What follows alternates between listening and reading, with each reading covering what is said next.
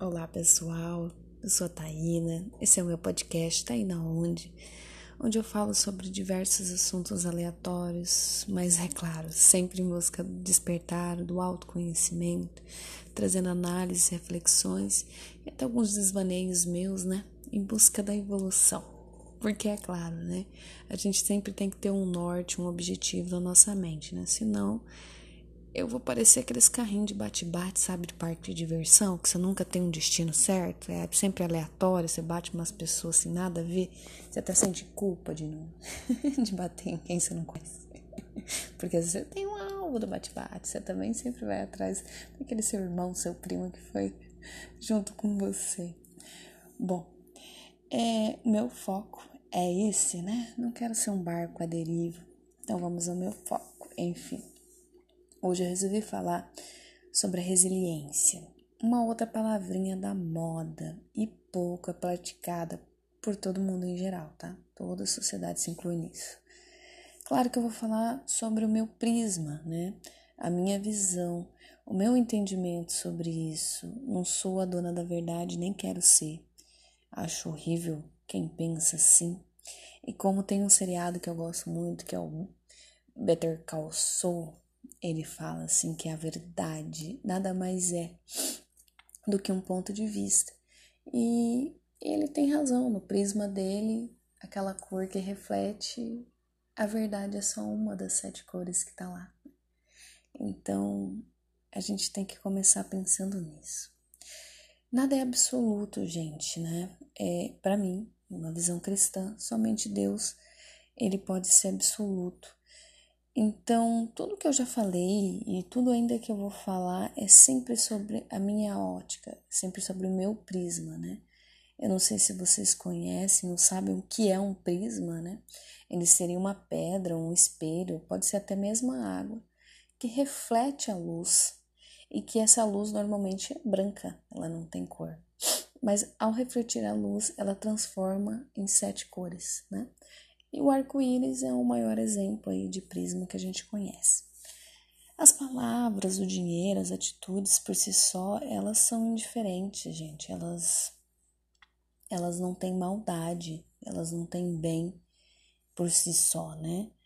Então, elas seriam como se fosse a luz branca, que quando bate no nosso prisma, é os nossos valores, os nossos conceitos morais que dão cor a ela, né?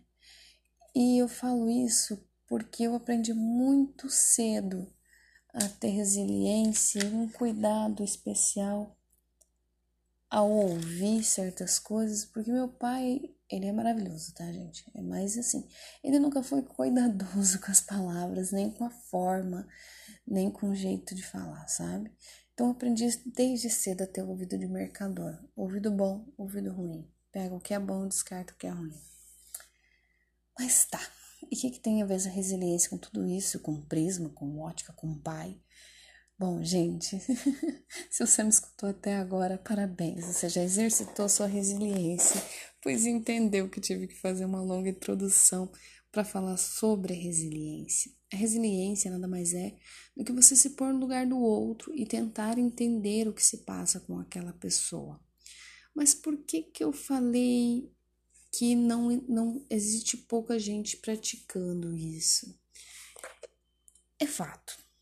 Por que, que quase todo mundo não pratica? Porque a gente gosta de julgar as pessoas. A gente gosta de analisar o outro, de falar mal do outro. E depois, para aliviar tudo isso, a gente solta, mas ah, quem sou eu para falar, né? Quem somos nós? Eu sei, eu também sou assim. Já fui assim, né?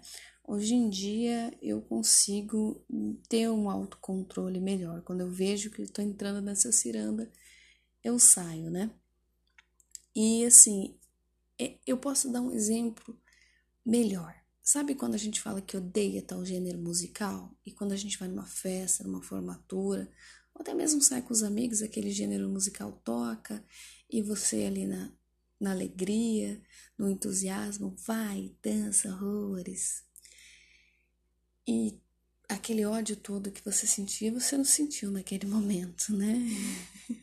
Você se perdeu, você se deixou levar por aquilo lá. Ah, entende, mas você tá falando para ter ódio das coisas? Não. É que quando a gente tem um princípio muito claro na nossa cabeça, a gente não se corrompe. A gente não precisa destilar ódio. Ódio é uma palavra muito forte, né? Mas também depende da, do prisma, da óptica de quem recebe esse ódio, né? Se a pessoa tá na paz de ah, gente, pode falar o que você for, você caga na cabeça da pessoa, a pessoa não move uma palha. Por quê? Porque ela aprendeu que aquilo que a pessoa, outra pessoa tá destilando, aquele ódio, aquele veneno, aquela ofensa, nada mais é do que algo mal resolvido com ela e não com ele mesmo. Então, essas pessoas transcenderam, né? E é isso que a gente tem que aprender, né? A ter um autocontrole, né? A não sucumbir às tentações. Mas você está indo aonde, Taína, com toda essa conversa? Bom, eu gostaria hoje de propor uma análise e colocar alguns serás aqui. Será que a gente sabe realmente o que é a resiliência? Será que a gente pratica realmente a resiliência? Será que na maioria das vezes não estamos sendo hipócritas quando julgamos alguém por ter feito alguma coisa, algum ato e na primeira oportunidade que o mesmo ato acontece com a gente, a gente vai lá e replica a mesma conduta que aquela pessoa teve. É muito complicado, mas a autoanálise, a reflexão e a evolução, ela não é fácil. Em nenhum momento é dito que é fácil. Mas temos que sempre ter o autocontrole, né? É, gente, eu falo isso porque eu já passei por isso e eu tive que refletir muito, muito dos meus comportamentos, muito das minhas dos meus impulsos. E assim, eu ainda faço isso. Eu não parei de fazer isso, eu não parei de julgar os outros, eu não parei de não ser tão resiliente, né? Eu não parei de ser hipócrita, porque isso é fato da gente falar. Hipocrisia, eu acho que rege muito dos nossos atos, muito dos nossos atos. Então, isso a gente sempre tem que ficar alerta, né? Principalmente na hora de julgar, como eu já disse. Tá aí e você faria diferente na, no momento daquela pessoa, né? É, é evado, é cheio daquela emoção que aquela pessoa tava, daquela adrenalina. Hoje em dia eu aprendi a ficar um pouco distante das situações, o que me impede de ter um impulso muito violento na hora, sabe? E graças a Deus, porque me faz pensar, me faz ver que talvez se eu agisse por impulsividade, eu tomaria uma decisão muito errada naquele momento, né? Então, como é que eu faço para melhorar, né? Como é que eu faço para perceber meu erro? Como é que eu consigo ser alguém melhor? Gente, primeiro, autocontrole. Segundo, parar com o ímpeto de julgar o próximo, ficar analisando o amiguinho. E terceiro é o exercitar. É o hábito, criar esse hábito. Essa é a conclusão que eu consigo chegar caso alguém que esteja me escutando queira ser uma pessoa resiliente.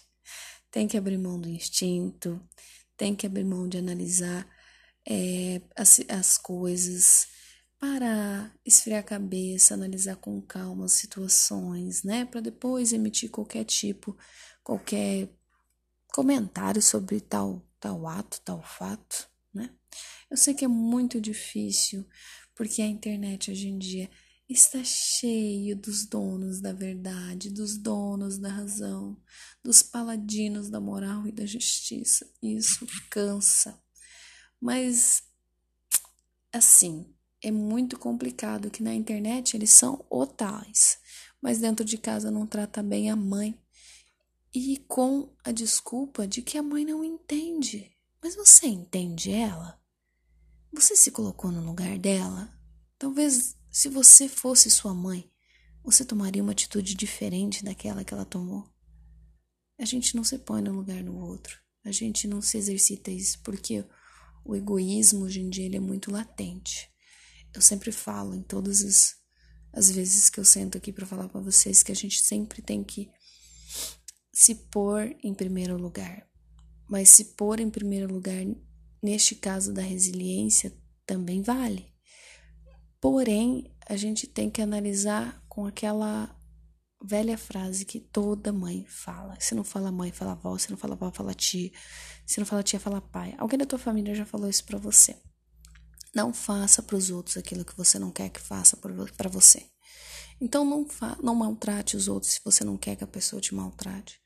Todo dia alguém está passando por alguma dificuldade, todo dia alguém passa por algum momento triste, por algum momento de raiva, por algum. Então, deixe essas pessoas, elas não aprenderam a lidar com os sentimentos delas, mas uma vez que você exercitou o autocontrole, o amor próprio, a compaixão, você vai saber desligar e saber se aquele insulto, aquela crítica é realmente para você, se aquilo realmente é inveja ou é, ou é só uma pira da tua cabeça mesmo, né?